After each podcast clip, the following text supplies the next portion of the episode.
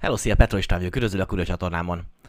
Most az e-heti változásaim, az én portfólióm e-heti változásáról fogunk beszélni, valamint tettetek fel elég sok kérdést, hogy dobjam be a FastGraphs-ba. Ilyen ticker szimbólokat küldözgetetek, hogy még cégeket nézzétek meg. Azt inkább szerintem 2-3 részre fogom bontani, mert nagyon sok ilyen ticker szimbol érkezett. Ne legyen azért egy órás a műsor. Úgyhogy 2 részre bontottam a mait, amiket én vennék szerintem, de persze ez is felelősségkizárás, hogy tudjátok, hogy ez csak az én gondolatmenetem, meg elég felületes elemzést csinálok ezeknél. Ezek közül egyik sincsen még benne az én portfóliómban, szóval viszonylag keveset tudok róluk, de már érdekes volt, hogyha így átküldtétek, már csak azért is megnéztem őket. Oké, amiket vennék, majd fogjátok látni, hogy a Tyson Foods az tetszik nekem nagyon, a jövőbeli növekedése, előrevetített nyereség növekedése az nagyon szépen alakul. Annyi, egy kicsit alacsony az osztalék százaléka, hogyha ettől eltekintesz, akkor jó cég lehet. Merk, az már többször gondolkodtam a vételén, Alibaba, persze annak is többször gondolkodtam a vételén, van a kockázata neki, mert kínai cég, de attól függetlenül elég jó értékeléssel meg lehet venni. Amiket nem venném, azokat meg majd külön el fogom mondani. Ezen a héten növekedett a vagyonom dollárban is, meg forintban is értve, úgyhogy ilyen szempontból jó hét volt. Osztalékok is jönnek most szépen sorba. De majd ezt a hónapzáró videóba fog elmondani. Inkább azt hiszem a Prudential Financial-től is jött, az is elég nagy kitettségem, meg jött elég sok cégtől. Úgyhogy ez is, azok még nem látszanak ebbe az értékben, mert itt csak a megvett részvényeket írom ide be. Majd a jövő hónapban, amikor majd visszaforgatom az osztalékokat, akkor fog feltűnni a vásárlásnál, hogy többet tudok vásárolni, mint amennyi pénzem nekem van valójában, mert azért tudok többet vásárolni, mert már a befektetéseim is fizetnek osztalékot, és az osztalékot is vissza tudom forgatni. Úgyhogy nem csak a keresetemből tudok most már venni részvényeket, hanem magából a részvény osztalékfizetésből is. Felelősségkizárás. A videóban hallottak csak is az én tapasztalatom és véleményem. Ezt amolyan én úgy akarom csinálni, mint a VR-os pistiék, tudjátok, ilyen játszanak számítógépes játékokkal, és akkor megmutatják, hogy ők hogyan játszanak vele. Körülbelül olyan szintű az, illetve ők nagyon profik a játékokban. Én lehet, hogy nem vagyok annyira profi ebbe a tőzsdei, hát nem játéknak mondom, de végül is ez a vagyonépítés játékban. Viszont én megmutatom, hogy én hogy csinálom azt a vagyonépítést, hogyan igyekszek én is majd szépen lassan meggazdagodni, hogy előbb-utóbb már a befektetésémből is meg tudjak élni. Ezért van az, hogy ezt úgy nézzétek, mint egy végigjártás. Nem feltétlenül, nem másoljátok le így ész nélkül a dolgokat, hogy én hogy csinálom, mert amatőr vagyok. Szóval simán lehetnek hibáim nekem is. Simán például volt olyan, amikor megvettem nem is tudom már melyik részvényt, és akkor rögtön esett egy 9%-ot azon a héten. Ilyenek bőven benne vannak, aztán utána nem mondjátok azt, hogy úristen 9%-ot esett a részvény, vagy volt olyan is, amikor a forint elkezdett erősödni, egy dollárra számolt, dolláron vannak ugye a részvényeink, vagy részvényeim, és akkor írt az egyik srác, hogy nagyon ijesztő, hogy mennyire csökken a vagyona így forint értéken. Én ezekben nem tudok mit mondani, azért mondom el mindig ezt, hogy ez csak az én tapasztalatom és véleményem. Látjátok a hullámzásokat is megmutatom, ami jó időket is megmutatok, szóval mutatok így mindent én, hogy csinálom, aztán majd te eldöntöd saját magadnak, hogy te hogy csinálod. Oké, a FastGraphs-t kikértétek, hogy hívják, mindjárt ki is váltok az első FastGraphs-os oldalra. Ahogy mondtam, 2 csoportban van, amiket vennék és amiket nem vennék. Amiket nem vennék, az is csak az én tapasztalat hiányom. Lehet, hogy más számára ez tökre olyan, látjátok, hogy fastgraphs.com. Más számára tökre olyan cégek, amikben ő látja a fantáziát. Én az ilyen nagyon növekedési részvényekben, mint a Tesla, meg az ilyesmiben nem tudom belőni a szét. Azt mondja a Chuck bácsi, hogy a növekedés az a price per earning értéket általában egy normál cégnél, mondjuk egy 3M, annál vegyük 15-nek. De hogyha gyorsan növő cég van, akkor ezt a price per earninget, ami elfogadható, azt amin érdemes még megvenni, azt vegyük a növekedésének megfelelő értékben. Szóval, hogyha mondjuk egy Tesla nő 30-40%-ot évente, akkor egy 30-40-es price per earning mutató az, ami elfogadható az ő számára. És illetve, ha jól emlékszem, az énél a növekedési cégeknél olyat is mond, hogy például Amazonnál ott nem cél a nyereségesség, ott a operating cash flow-t mondta, azt hiszem, hogy azt kell nézni. Szóval látjátok, a növekedési cégeknél nagyon szarul tudom én értékelni őket. Nem hazudok. Én elmondom az én gondolatomat, hogy te máshogy gondolod és te fektetsz bele pénzt, azt nyugodtan tedd meg, hogyha te úgy látod, hogy jó, mert lehet, hogy te látod jobban. Szóval én azt nem tudom, hogy azokat nem tudom annyira jól értékelni. De mondjuk például itt van egy ilyen Tyson Foods nevű cég, azt szerintem én viszonylag jól tudom értékelni. Nagyon tetszik az, hogy fizeti régóta az osztalékát, és azért az utóbbi időben eléggé meggyorsult az osztalékfizetési üteme neki. Az nagyon tetszik. Ezek az elemzések, ezek nagyon felületes elemzések lesznek most. Azokat, hogy hogyan tudsz részletesebben elemezni, nézzem mondjuk egy irányatősde videót. Dominik, ő nagyon szépen alaposan megcsinálja az elemzéseit. Én nem vagyok egyrészt semmilyen alapos, meg nem is akarok időt szállni rá videóban, hogy ezeket így megcsináljam. Az, hogy mivel foglalkozik egy Tyson Foods, ez Packaged Food and Meats, csomagolt étel és húsok. Itt én ennyire tudom. Azt, hogy viszont meg tudod nézni a corporate website-ot, a cégnek a weboldalát, ott meg tudod nézni, hogy pontosan milyen tysonfoods.com, itt alul ki is írja, hogyha itt felé viszem a link felé. Tysonfoods.com az ő oldaluk, ott bővebben meg tudod nézni, hogy mivel foglalkoznak. Ott le tudod tölteni egyéves jelentéseit is, éves jelentéseiket is, meg ott mindent le tudsz tölteni, úgyhogy érdemes így megnézni a corporate website-okat is. Én most azt nem fogom megtenni. Én most így felületesen nézem meg az operatív earningen keresztül. Az operatív earninget azért mondja Chuck bácsi, legalábbis én így értettem, hogy így mondja. A diluted earning, a gap szerinti earning az, amit látunk a Yahoo Finance-en. Az operatív earning az az, amikor még ilyen... Például annak idén az Altriának elég a gap szerint earningje, az negatív volt azért, mert leírta a veszteségnek a Joule beruházását, már egy-két évvel a Joule cég megvétele után, nagy részének megvétele után. Az operating earning, az a magtevékenység, az az, hogy dohányi gyárt cigarettát, meg ilyesmiket, azokat eladja. És én igazából ezt szoktam nézni mindig, ezt az operatív earninget. Én úgy vettem észre, hogy a Chuck bácsi is azt mondja, hogy azt nézzük inkább. Az, hogy most éppen milyen ilyen egyéb ilyen pénzügyi manővereket írnak még bele az earningükbe, az egy külön téma. Itt is látszik azért, hogy van hiányosság az én tudásomban, szóval nem akarok mindent tudónak látszani, mert abszolút nem vagyok az.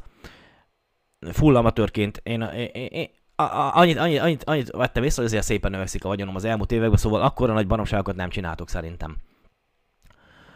Úgyhogy én ezt a magtevékenység alapján nézem, illetve amikor gyorsan nő egy cég, azt hiszem az operatív cash flow-ját nézem abban az esetben, például a Tesla-nál azt fogom megnézni, sőt a Tesla-nál a jövőbeli előrejelzéseket fogom majd megnézni. Na, és akkor itt van a Tyson Foods, itt 2007-6 környékén nem vettem volna ezt a céget, látszott, hogy nyeresége az nem nagyon volt neki. Nem tudom, hogy mi volt, azokkal nem néztem utána, lehet, hogy valami nagy beruházások vagy a fene se tudja, micsoda.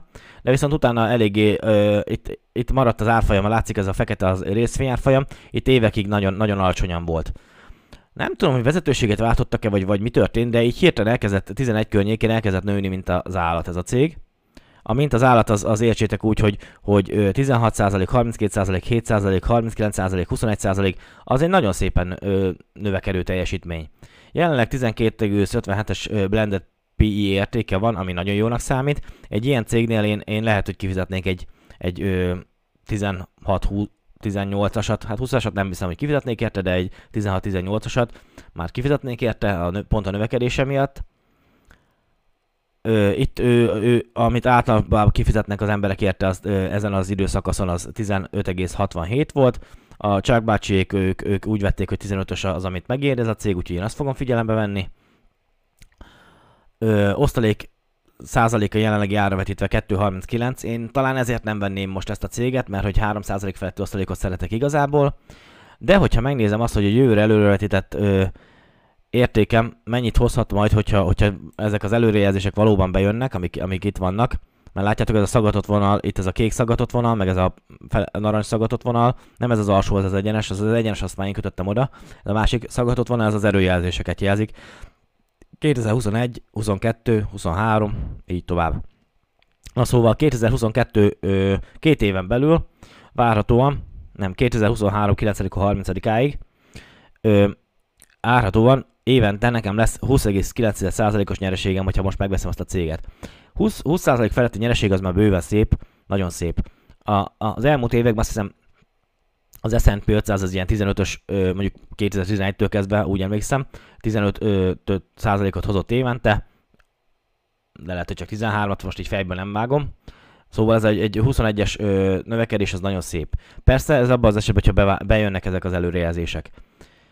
Én, hogy venném ezt a céget, tetszik nagyon ez a cég, csak találok tőle általában jobb vételeket, ezért nem veszem, de ha te megveszed, abszolút megértem, hogy miért veszed meg. Van benne fantázia nagyon ebbe a cégben, meg most szépen ez a már eddig is szépen növekedett, hogyha most volt egy törés, most az a pandémia környékén ez szerintem egy értető dolog, viszont hogyha ezt a fajta növekedését folytatja, az nagyon szép teljesítmény lesz a jövőt nézve, úgyhogy abszolút megértem, hogyha megveszed ezt a céget. Én talán egy dolog miatt nem venném meg, az osztalék százaléka miatt. Ja. Úgyhogy hajrá, Tyson Foods. Merck & Co. Én ezt a céget, látszik, hogy azért, na itt van ez az operative earningje körül, hogy hogyan megy az árfolyam. Azért jó ez, azért szeretem a részvényeket, jobban, mint mondjuk a bitcoint vagy ilyesmit, mert ezeknek tudom hogy mi a valós értéke. Mondjuk egy kriptovalutának én nem tudom, hogy mi a valós értéke. Jó, persze tudom, ott van benne az, hogy az emberek fizetni fognak vele, meg használják majd valamire.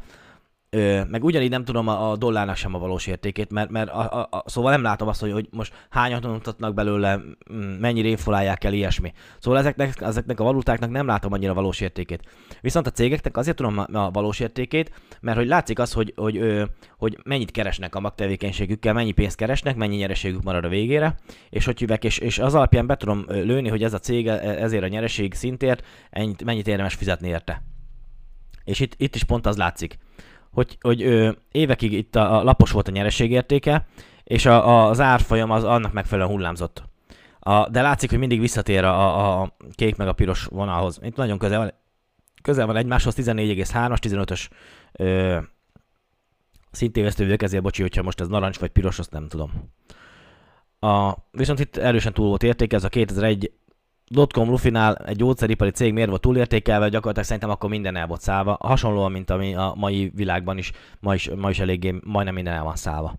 Na mindegy, az a lényeg, hogy visszatért itt szépen lassan a valós nyereségének, a cégnek a valós nyereségéhez.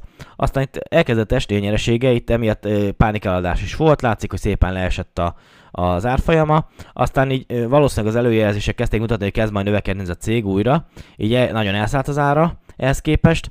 Akkor gondolom jött az előrejelzések, hogy jött a 2008, itt mindennek elesett az ára, attól függetlenül, hogy még egy kicsit azért volt, hogy nem esett akkorát a nyereség a cégnek, mint amekkorát az árfolyam esett. Azért az látszik, hogy itt 43%-ot, 55%-ot esett összesen, 43%-ot egy év alatt, 55%-ot összesen esett az árfolyama. Az azért nagyon durva. És itt volt egy...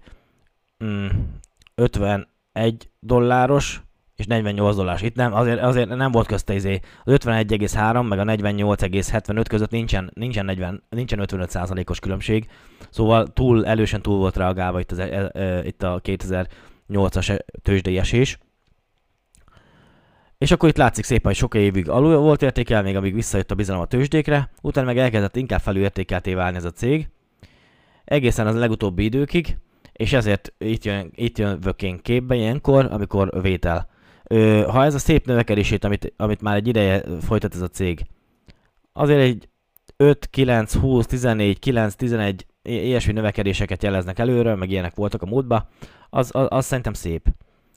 Hogyha megnézem azt, hogy mondjuk egy 15-ös price per earninghez mekkora nyereséget tudnék elérni, ez egy 16,7%-os nyereség évente.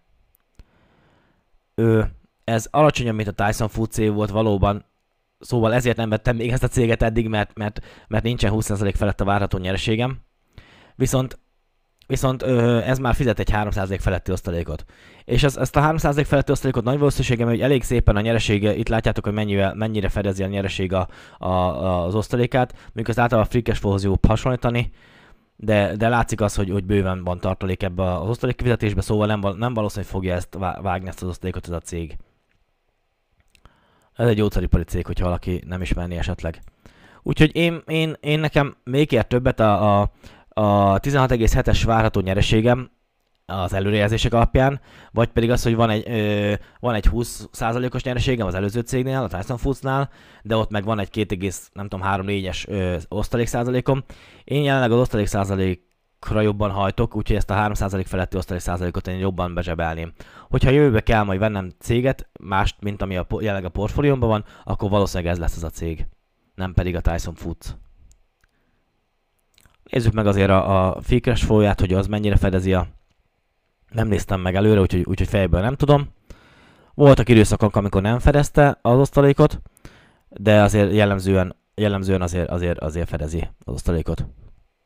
Úgyhogy nem látom annyira problémáját neki. Oké, ennyit a Merkről.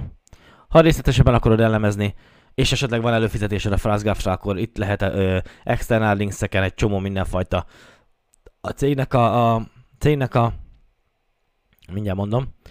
a websájtját meg tudod nézni a Morningstar oldalát, a Google Finance oldalát, itt még van egyéb oldalak is, a Yahoo Estimates, a Yahoo előrejelzéseket meg lehet nézni. Szóval tudsz még bőven még másfajta elemzéseket is végezni. Én nem teszem ezt meg most. Alibaba, nekem nagyon tetszik ez a cég. Kicsit sajnálom, hogy Jack már kivált, de hát például, hogyha megnézem az Apple-t, hogy amióta nincsen ott, most Isten nyugosztalja Steve Jobsot, de amióta nincs ott, meg amióta nincs benne mondjuk a Microsoftban Bill Gates, azóta sokkal jobban növekszik az a cég, úgyhogy el tudom képzelni azt, hogy lehet, hogy ez az Alibaba is profibb útra áll. Amikor megalapítanak egy céget, nagyon jó az, hogy van egy ilyen karizmatikus vezetője, mint a Bill Gates, vagy mint a Jack Ma, vagy mint a Steve Jobs, vagy mint így sorolhatnám. Most hirtelen nem jut eszembe a... Tudom, pont a leghíresebb nem jut eszembe, a Tesla-nak a vezetője, de addig, amíg megalapítás van és növekedés a kezdeti szakaszában az életének egy cégnek, nagyon jó, hogyha van egy ilyen karizmatikus vezetője, a későbbiekben viszont én úgy vettem észre, hogy amikor profi útra áll, akkor az jobb a cégnek. Egy embernek a gondolkodása korlátozottabb. Az elején nagyon jó, amikor kell egy hadvezér, és akkor menni kell, de amikor már szertágazóbb a biznisz, akkor már lehet hátráltató tényező. Oké, na és akkor Alibaba. Dividend yield 0, szóval én ezt most jelenleg még mindig azért nem vettem ezt a céget, mert hogy 0 a dividend yieldje. Itt már bejön az, amit a Chuck bácsi mondott, hogy a nagyon gyorsan növő cégeknél a növekedés az, ami a price per earning, elfogadható price per earningbe bejön. Úgyhogy valaki mondta annak idén az Amazont is, hogy ha jól emlékszem, az Amazonnak is lehet látni, csak ott nem a earnings, nem az operated earnings, mert ő nem akar nyereséget termelni, gondolom adófizetés miatt, ő inkább a növekedésbe akar visszaforgatni mindent, és úgy emlékszem azt a operatív cash flow-ba érdemes nézni azt a céget, de ott is látszik az operatív cash flow növekedésbe, a price per earning az ott is a növekedéssel egyenlő. Szóval itt most látunk egy ilyen 31, 53, 9, 31, 33 növekedéseket, nem átlagoltam ki, de gondolom én ez a 35,37-es körülre jön neki, és ez a 35,37-es ezt én tartom, hogy ez nem egy 15 price per earning-es növekedésű cég, és megnézem, hogy mi az, amit el tudnék érni 2023. 3. hó 31-ig várhatóan, évi 42%-os növekedés. Az nagyon jó. Szóval lehet, hogy én osztalékközpontú befektető vagyok, én nekem nagyon-nagyon, ez az Alibaba, ez mostanában, amióta így visszaesett az árfolyama, nagyon-nagyon érdekel. Nem tudom, hogy fogok-e venni belőle, lehet, hogy veszek valamennyit, hogy legyen egy kis... ez nagyon-nagyon, hogy melyek az kísért, vagy hogy szokták ezt mondani, amikor valami nagyon-nagyon érdekel. Van kockázata abszolút, mert hogy kínai cég, és ott az állam beleszólhat, ott is volt, hogy a Jack Ma az eltűnt egy időre, nem tudta senki, hogy hová. Van ilyen szempontból erős kockázata, és szerintem ezt a kockázatot árazza be most a piac. Viszont hosszú távon nézve mindig vannak ilyen jellegű dolgok, ilyen kockázatok, és mindig visszatér egy átlagos, a cég nyereségéhez visszatér az árfolyam érték. Hát erről ennyit. Nekem nagyon tetszik. Az Alibaba. A ticker szimbólja baba. Itt lassan eljutottunk azokhoz, amiket nem vennék.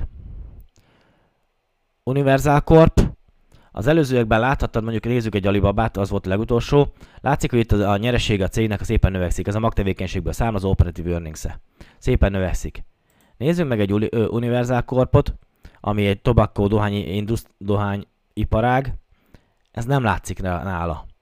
És nekem ez már eleve, hogyha már ennyire a nyeresége így ugrál egy cégnek, a magtevékenységből származó nyeresége, az már ijesztő. Most én nem tudom, hogy ez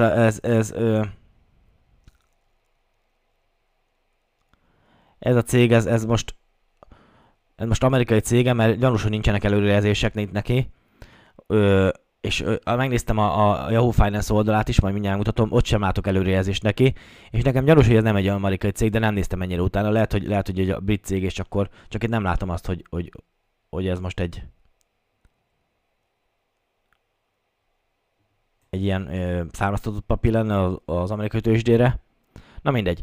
Lényeg, hogy nekem nem tetszik ez a fajta ugrálás. És pont ezért én megvan a frankot, nem venném.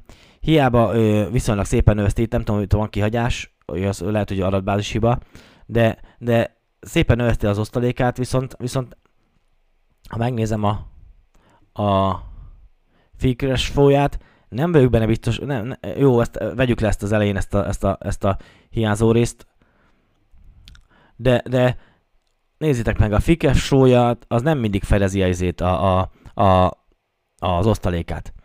Én nem tudom, szóval én nem ismerem ezt a céget, nem tudom alaposabban, nem akarok rászállni időt pont emiatt, mert már ez itt megijesztett ez a rész, meg ettől lehet sokkal jobb vételeket, sokkal könnyebben találni. Lehet, hogy van valami olyan dolog, amit én nem látok át benne, biztos vagyok benne, hogy van olyan dolog, csak én nem látom ennek. Hiába 5,56-os osztalékot fizet, ami a 3% osztalék felett van, bőven. Én pont ezek túl nagy aggodalmak bennem, hogy én ebbe merjek pénzt beletenni. És látjátok, az árfolyama sem növekszik. Ez a fekete vonal itt az árfolyam változása. Ha mondjuk, nem tudom, össze tudom megkötni mondjuk egy ittenivel. Na mindegy, akkor csak megnézem úgy, hogy 63-as, de mondjuk itt megnézem 36-os, mondjuk ahhoz képest van. De látjátok, többször, mondjuk megnézek, körülbelül ekkora volt egy átlagérték, itt mostanában 49-es, 56-os, nem tudom. Szóval ez a cég, ez nem egy olyan, ami, értitek, ami kifelé megy, ami így szépen, így, hogy meg ez, így néz ki az árfolyam. Ez nem olyan cég. Én nekem emiatt ez egy kicsit ijesztő. És pont emiatt én nem akarok ebbe energiát sem beletenni az elemzésében többet, és hogy hívják, és nem venném én most ezt a céget. Én nekem ez egy kicsit ijesztő. Megnéztem itt, hogy hogy esetleg a revenue-ja, az árbevétele, az növekszik, de még az sem növekszik. Itt ez a Yahoo Finance-nek az oldala, a Yahoo Finance. Biztos ismeritek, ez nagyon közismert. Hát ha megnézem, mondjuk 84 óta azért szépen viszonylag növekszik azért az árfolyama, de csak mondjuk az utolsó 5 évet nézem meg, az utolsó 5 évben járt mindenhol, de nem mondanám, hogy úgy így megy. Ja. Ez szerintem azért, mert hogy sem a revenue-ja nem növekszik úgy, sem az earning-je nem növekszik úgy. Én ezt a céget, ezt sajnálom, de én ezt passzolom, ezt a céget. Várjunk csak profilba, azt hiszem ott meg lehet nézni, hogy hát nem, amerikai cég, United States. Akkor meg nem tudom, miért nincsenek elemzések erre vonatkoztatva. Ja, azért akartam még megnézni, hogy itt van forecast. Itt van, recommended trends. Még az is furcsa nekem, hogy általában egy ilyen másik cég esetében itt vannak ajánlások, hogy most vételi ajánlás, vagy ilyesmi, és ennél a cégnél még ez sincsen. Szóval ezzel a céggel olyan, mintha nem is foglalkoznának az elemzők sem annyira, vagy legalábbis a Yahoo Finance elemzői nem foglalkoznának annyira vele. Úgyhogy én ezt a céget, ezt így Sajnálom, de passzolom. Ez Mercury, General Corp, MCY. Ugyanaz kb. Mint az Universal Corp az én szememben. Bár a fene se tudja, mert itt azért volt az utóbbi időben egy szebb emelkedése. De látszik azért, hogy ilyen lapos. Ez mi az operatív earnings-e nyeresége. Szép osztalékja van, 4%-os, de már maga az operatív earnings-e, itt ez a narancsszínű, sem felezi minden esetben az osztalékát. Megnézek egy free cash flow-t, szerintem azt, igen, free cash flow-t, az sem minden esetben fedezte az osztalékát. Mondjuk itt az utóbbi időben szebben elkezdett növekedni. Én nekem nem tudom, szóval ez is mondjuk összevetem egy jó, most egy Alibabára könnyű hivatkozni, mert az szépen növekszik. De mondjuk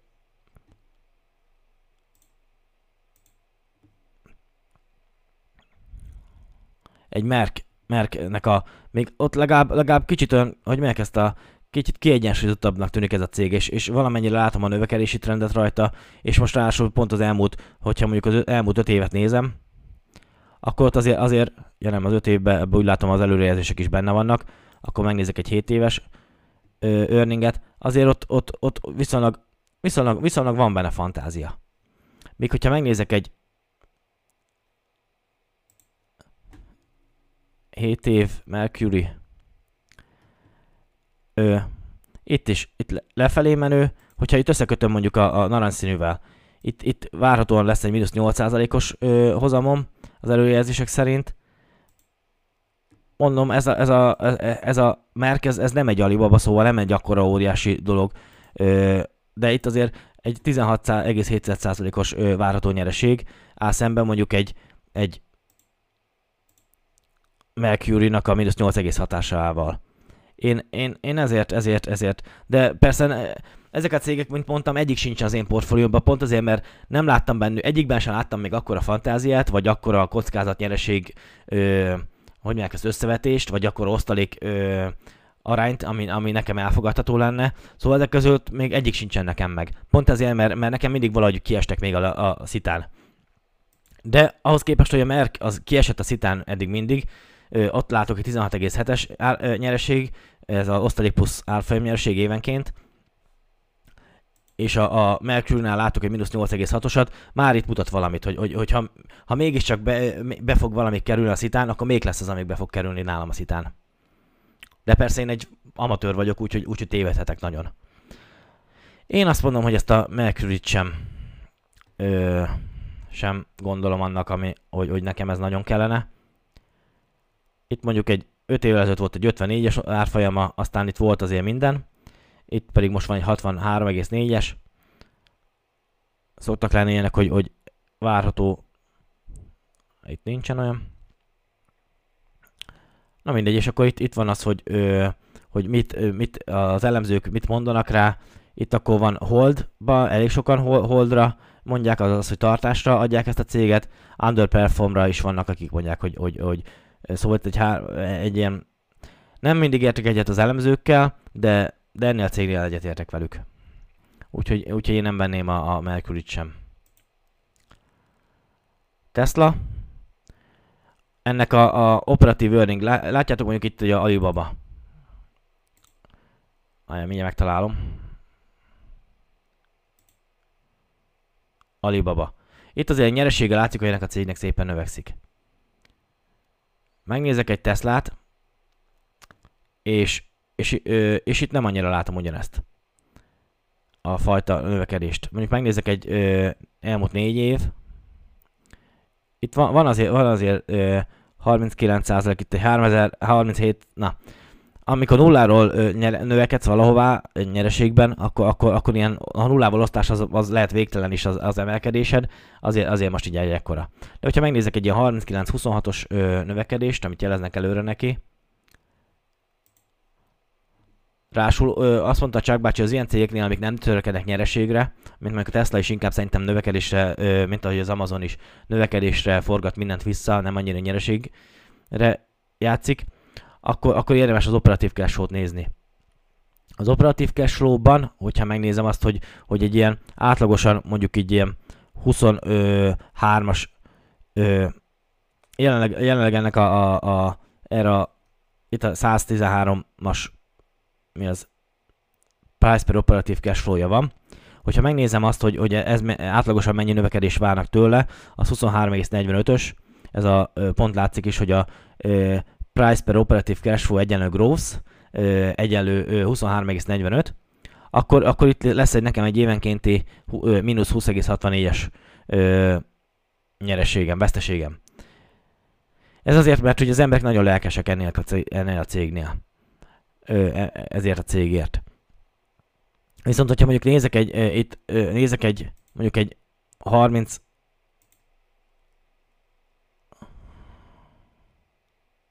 Itt egy 35-ös, ez az előjelzések, forecasting calculator. Hogyha még egy 35-ös price per earning-et, 35%-os növekedést is veszek figyelembe a cégnél, akkor is egy 10,94-es veszteségem lesz évente. Én nem tudom, ez a cég osztalékot sem fizet, kicsit túl, nem tudom elemezni. Szóval ez a izé, hogy én nem tudom elemezni. Ezeknek az elemzési az ilyen szinten, ilyen elszállt áraknál, vagy nem is tudom, hogy el van szállva az ára, vagy most. Én az ilyet nem nagyon tudom. És amiben ennyire sok bizalmatlanságom van, vagy bizonytalanságom van, én az olyat azért nem veszem. Én nem találok olyan pontot ebbe a cégbe, amire azt mondanám, hogy igen, én ezt a céget meg akarom venni. Az ilyen az én elemzési módszereim szerint. Más elemzési módszere biztos, hogy azt veti előre, hogy ez a cég ez még sokkal többet is meg fog érni a jövőt nézve. Hogyha marad ez a 113,6-os mi a fene? Price per operative cash flow, akkor évenként 24,14-es nyereség százalékot tudok elérni, majd a jelenlegi ára vetítve is, ami jó, de ugyanezt el tudom érni mondjuk egy Merkel 16,7-eset, amit sokkal jobban tudok elemezni, és sokkal jobban átlátom a jövőt. Vagy mondjuk nézzünk meg egy Prudential Financial-t. PRU.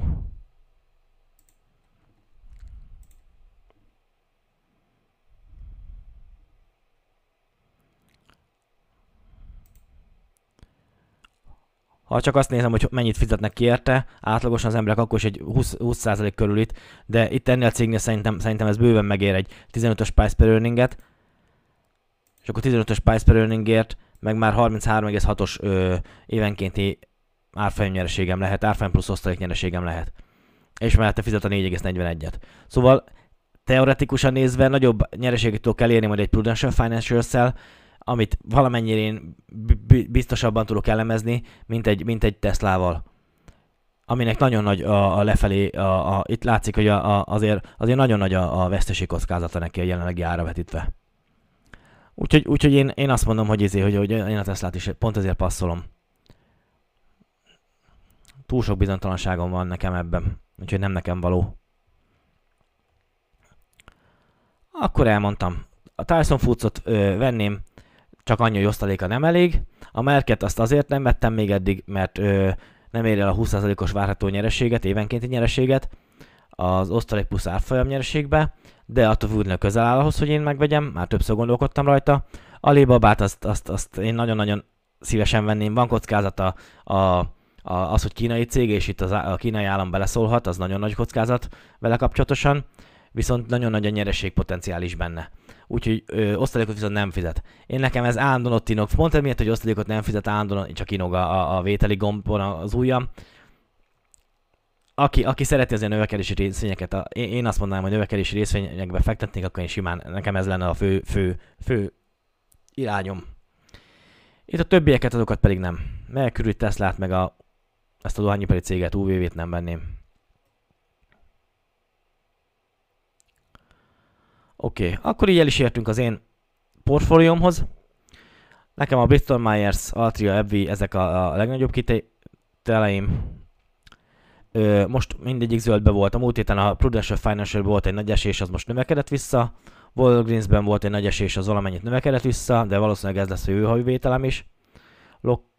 Exxon Mobil, azon nagyon meg vagyok lepve, hogy én ezt az Exxon Mobilt már $50 környékén is el akartam adni, mert én valami $30 alatt vettem szerintem egy évvel ezelőtt. Úgyhogy most is a héten csinált egy 7%-os növekedést, én azon úgy el vagyok halva, hogy csak nagyon. De mondjuk állítólag nincsen autóm. Aki nem tudja, én nagyon ilyen, most így ráfókuszáltam ezekre a befektetésekre, én szeretném elérni a 60 milliós portfóliót minél hamarabb. Úgyhogy most én egy kis lyukat bérelek a bélet gyanánt, és nincsen autóm sem, gyalogjárok ide nem olyan messzire a munkahelyemre. És kicsit ilyen hogy mondják, ezt a kockafejűen csinálom ezt a befektetési vonalat. Na, és akkor és ezért nem tudom pontosan benzináramnak a változását sem, de általában a benzinárak, az üzemanyagárak is mennek felfelé most, mint atom.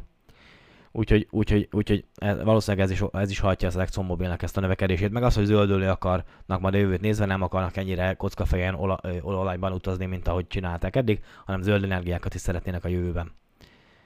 De mondjuk ez ugyanegy elmondható a Royal Dutch Shellről, meg az összes többi BP-ről, meg ilyenekről is. Csak ez volt az utolsó ilyen góliát, aki beadja a derekát a zöldebb energiákba. Na ja, úgyhogy majdnem minden növekedett, itt a kicsit gyengült a dollár a forinthoz képest. Az azért feltűnő lett volna, hogyha még az is izé hozzá rakódott volt, csapódott volna a nyereségemhez. Akkor nem 134 ezer forint lett volna a nyereség a héten, hanem több. De igazából ez annyira mindegy nekem, hogy hívják, az ilyen rövid távú hullámzások, mert hosszú távon mindig, ugyanúgy az én portfóliómban is az ár, meg az érték, az mindig követi egymást hosszú távon, rövid távon, meg mindig vannak ilyenek. Úgyhogy majdnem 92 ezer dollárban, 27 millió felett van forintban. Ennyi, amit most így el tudok mondani. 77-78 ezer forint a várható havi osztalékom. Ez is mindig inog egy kicsit, attól függően éppen, hogy a dollár-forint átváltás hogyan van. Ez a szocho utáni osztalék, ez akkor lesz majd érvényben, ha felmondok a munkahelyemen, jelen meg most a munkahelyemből kimaxolom a szochót. Vagyonom, itt az éveleje az baromira növekedett, az olyan szinten növekedett, hogy volt olyan, azt hiszem, 2-3 hét, amikor heti 1 millióval növekedett a vagyonom, szóval az nagyon-nagyon fura volt, fura érzés volt, de ez is pont ez, hogy néha úgy, néha meg így, szóval néha meg így megy a dolog. Ugye most az utóbbi hónapokban igazából növekedés a vagyonértékemben körülbelül egyenlő azzal, amennyit vásárolok havonta. A tőzsde meg egy picit esik. Ami reális is. Jövőt nézve fog esni a tőzsde, én nem csodálkoznék rajta, hogyha esne. Kicsit átváltottam pont az olyan cégekre, mert nekem is voltak ilyen baromira elszállt áron cégeim, Caterpillar, meg még egyébek. Kicsit az olyanokat eladtam, és vettem helyettük olyat, ami jobb osztalék százalékot fizet, és nincs annyira elszállva árban. Pont azért csináltam egy ilyen váltást. Pont azon filoztam a múltkor, hogy melyik a jobb, így nekem, hogyha nagyon felfelé megy a tőzsde, és akkor mindig vannak eldrágoló papíreim, és akkor az eldrágoló papírokat azokat eladom, és veszek helyettük olyat, ami nincs annyira eldrágolva. És aztán azok is eldrágulnak, aztán meg valami majd addigra esik, vagy ilyesmi, és akkor így mindig váltogatok a cégek között, az eldrágultakat eladom, veszek helyettük olcsóbbat, jobb, ami az árfolyamon jobbnak számít. Ugye ez a jobb nekem, vagy pedig az, hogyha a teljes tőzsde most elkezdene esni, és akkor olcsóbbat tudnék a fizetésemből vásárolni. Én már egy kicsit szerintem az én portfólium méretemnél, már hogyha ez a dráguló, folyamatosan dráguló tőzsde van, és mindig vannak eldráguló papírok, amiket eladok, és hogyha azokat meg mindig átváltom olyanra, ami nekem éppen tetszik, szerintem azzal én valószínűleg jobban járnék. Szóval felfelé menő tőzsdével én valószínűleg jobban járnék, mert a fizetésem már nincsen akkora ezekhez az eldráguló papírokhoz viszonyítva összegben, hogy nekem az jobban megérné, mint hogyha eleve olcsóbb tőzsdén vásárolnék.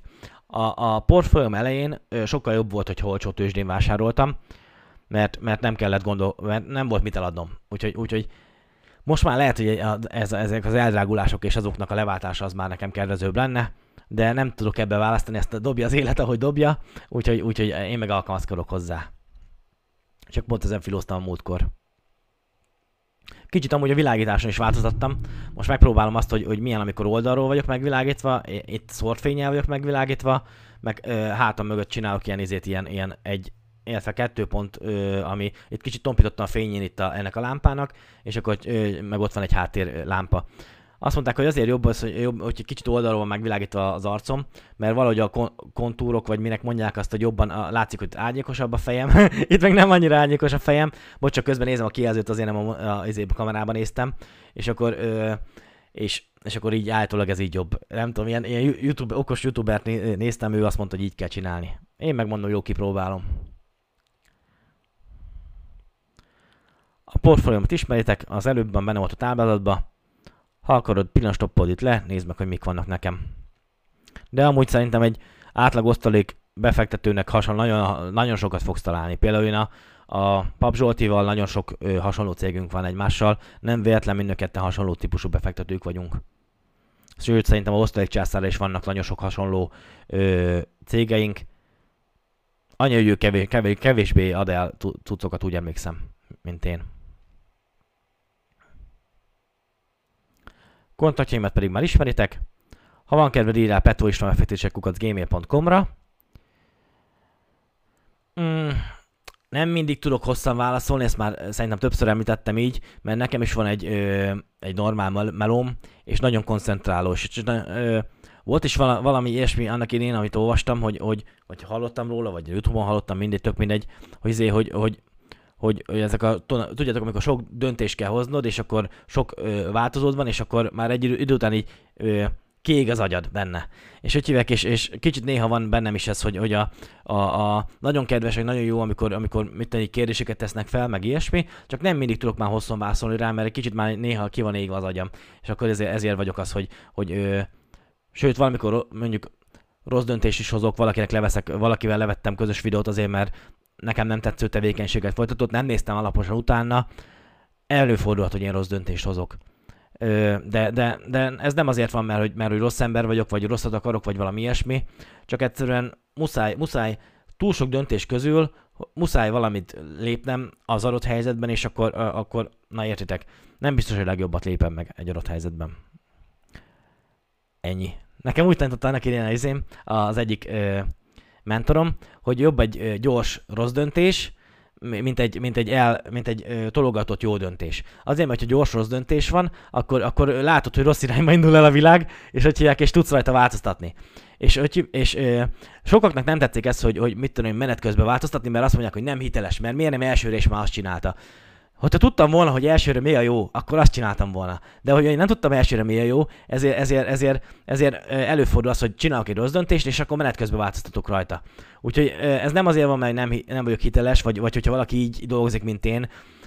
Ott van, nem is tudom, Elon Musk például ezek a bitcoinos témával. Hogy hívják, így meghozott egy döntést, aztán ő szerint az rossz döntés volt, aztán hozott egy másik döntést, aztán megint hozott egy döntést. Ez nem azért van, mert rossz ember, vagy rosszat akar, vagy hülye, vagy valami ilyesmi, hanem egyszerűen csak az, hogy az ilyen típusú emberek, akiknek így dönteniük kell, és nem mindig tudják, hogy mi a jó döntés, sokszor az, hogy csak hoznak egy döntést, és akkor megnézik azok hatását, és akkor azt szerint módosítanak rajta a jövőben nézve. Míg hogyha valaki nagyon azon van, hogy csak úgy vagyok hiteles, hogyha mindig tartom magam az előző döntésemhez, akkor vagy az, hogy tartja magát egy rossz döntéshez, csak azért, hogy nehogy hitelét veszítse, ami szerintem full hülyeség, vagy az van, hogy túl sokat tököl egy jó döntésnek a meghozatalán, és akkor emiatt szalaszt el lehetőségeket, ami kétszer körbefutja a másik típusú ember. Nagyon, nagyon érdekes ez a világ, hogy mennyi fajta ilyen gondolkodásmód és cselekvési mód van.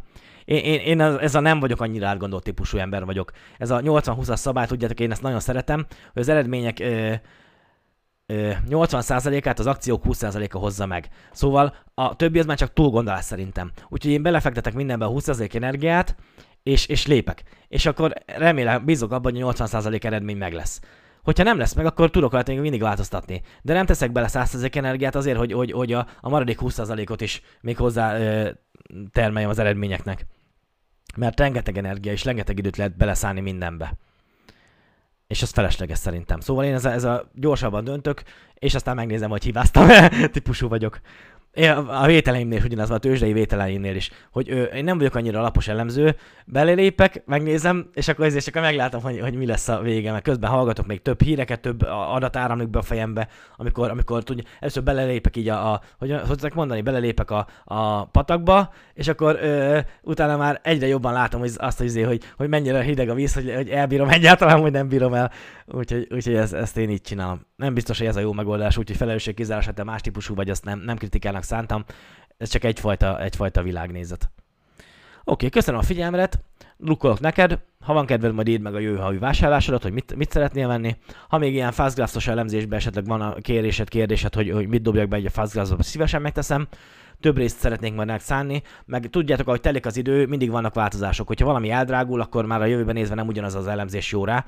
Úgyhogy amit most beraktam elemzésnek, mondjuk hogy Tesla most nem venném, mert hogy most még mindig baromi drágának tartom, de lehet, hogy mondjuk egy fél év, egy év múlva már azt fogom mondani, hogy hú. Úgyhogy ezek így időben is változnak, úgyhogy ezeket érdemes időnként újra megismételni. Mint ahogy én nekem is voltak, amiket eladtam cégek, mert annak én azt mondtam, hogy hú de jó, most meg már azt mondtam, hú de eldrágult. Úgyhogy erről ennyit. Szép napot! Bírjatok ki ezt a meleget, most itt a nyár, erről van szó. Hello, hello!